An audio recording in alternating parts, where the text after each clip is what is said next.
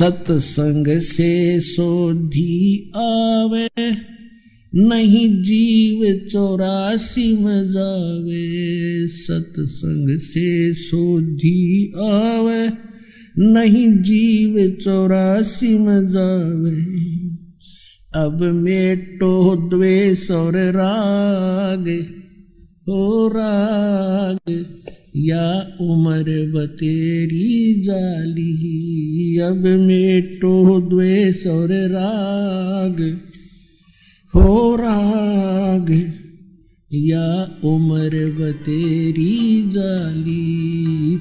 तो परमात्मा भी तो कच्चे नहीं है, क्योंकि वो वेदों में लिखा उन्हीं को ये धन सौंपते हैं, जो दृढ़ भक्त होते हैं। नानक साहिब जी ने कह दिया था कि भगवान, जो आपका आदेश होगा, उसी को सतनाम दूँगा, नहीं तो इसकी कहीं अवाबी नहीं लगने दूँगा। तो पुण्यात्मा उन महापुरुषों के इतिहास देख लो। नानक साहिब जी ने कितना बड़ा सिख समाज है, किसी को भी सतनाम नहीं दिया। मर्दाना और बाला उनके साथ रहा करते थे दो पुण्यात्माएँ। उनको भी ये नाम उन्हें प्रदान नहीं किया, क्योंकि पता था ये बालक है, कहीं डिस्क्लोज कर देंगे। और बात बिगड़ जाएगी, परमात्मा की आज्ञा की अवहेलना हो जाएगी और काल का दाव लग जाएगा। एक समय की कहानी आपको पता है, जैसे समुद्र, इसमें जन्म साखी के अंदर नानक साहेब जी की पवित्र जन्म साखी में मर्दाना और बाला के का जो आँखों देखी, हाल लिखे हुए हैं। एक समय मर्दाना और बाला ने प्रार्थना की कि भगवान हे गुरुदेव, हमें श्रीलंका की सैर करा दो। नानक साहिब जी ने कहा कि आँखें बंद करो। आँखें बंद करी, समुद्र के किनारे खड़े थे। नानक जी ने कहा कि बच्चों, मेरे साथ आ जाना है समुद्र के ऊपर, लेकिन तुम वाहे गुरु वाहे गुरु करते रहो। नानक साहब जी चल पड़े। सतनाम का जाप करते हुए दो अक्षर के सतनाम का पीछे पीछे मर्दाना और बाला भी जा रहे हैं। वाहे गुरु करते हुए समुद्र पर ऐसे चल रहे हैं, जल पर जैसे थल पर चला करते हैं।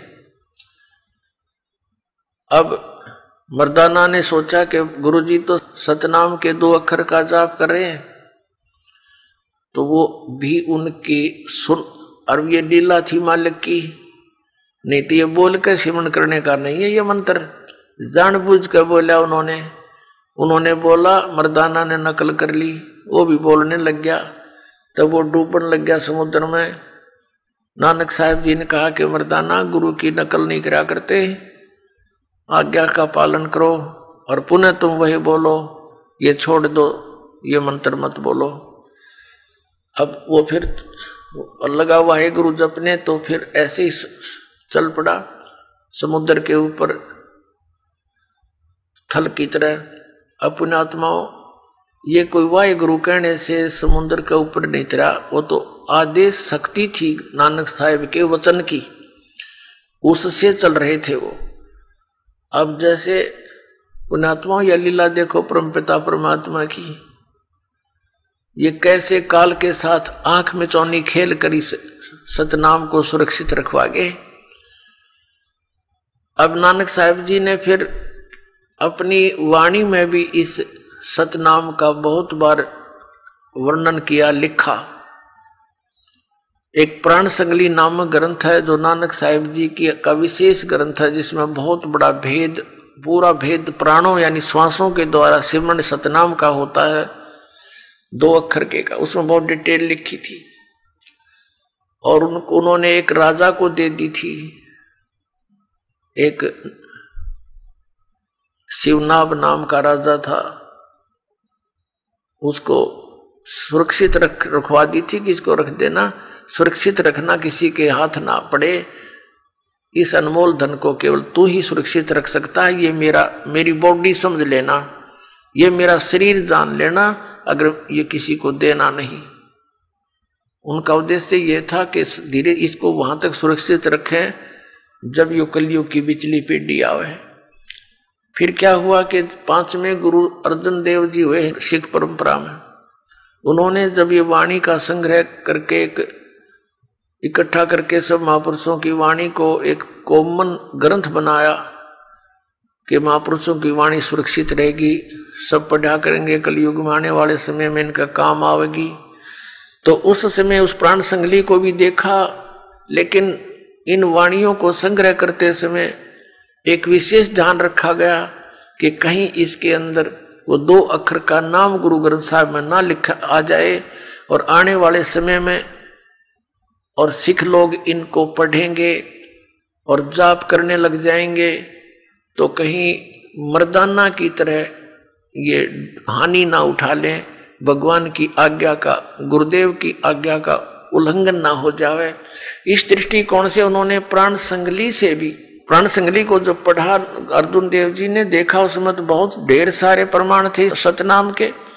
तो उन्होंने यही उचित समझा कि कहीं गुरुदेव की आज्ञा की अवहेलना ना हो जा। और इसमें तो स्पष्ट लिखा है, विधि लिखी है, और हमारे सिख समाज को हानि ना हो जा। इसलिए उसने सारी की सारा ग्रंथ अच्छी तरह कपड़ों में पैक करके, आदर के साथ बहुत अच्छी तरह पैक करके और दरिया में बहा दिया, डाल दिया जल में आदर के साथ। तो किसी एक एक और भगत कोई खड़ा था, उसने प्रार्थना की, भगवान, ये अनमोल वचन है गुरुदेव के। आपकी आज्ञा हो तो मैं रख लूँगा। मैं किसी को नहीं दूँगा। मैं इनको पढ़कर अपना आनंद मनाऊँगा। तो उन्होंने उसकी प्रार्थना पर, मालिक की दया होती है, नहीं तो बिल्कुल नहीं निकालने देते। कहा भी चल ले जा तो इसको सुरक्षित रखना, किसी का और को ना बताना। अब वो फिर जैसे तैसे थी, वो उनमें 160 अध्याय बताए, कहीं पर 113 भी लिखे। तो केवल 80 अध्यायों को लेकर के प्राण संगली हमारे पास उपलब्ध है, फिर भी 30 40 50 अध्याय शेष थे, वो नहीं प्रकाश में आए। कारण क्या था कि उनमें सतनाम के दो अक्षर का विशेष भेद है। तो यहाँ कहने का दास का ये है कि नानक साहिब जी ने वो किस लिए कहा था, क्यों छुपा के रखा?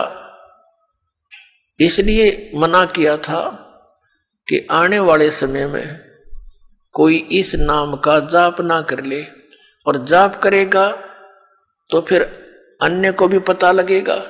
तो काल के दूत भी जैसे राधा स्वामी पंथ, सच्चा सौदा पंथ और ये निरंकारी पंथ ये सारे सिख समाज से ही निकले हैं। और इनके पास ये मंत्र है नहीं। और अगर ये सार्वजनिक होता और उसमें ये सब झटका मालिक नहीं दे देकर जाते मर्दाना को तो ये सब इसको कति सरेआम नाम जाप करते। अब इन नकली संतों को ये पता नहीं चला कि ये मंत्र भी होगा जाप का। और स्वयं ये नहीं पता उनकी आँखें कहाँ चली गई थी ज्ञान वाली। नानक साहब जी स्वयं जाप कर रहे हैं उसका। औरों को मना कर रहे हैं? क्यों?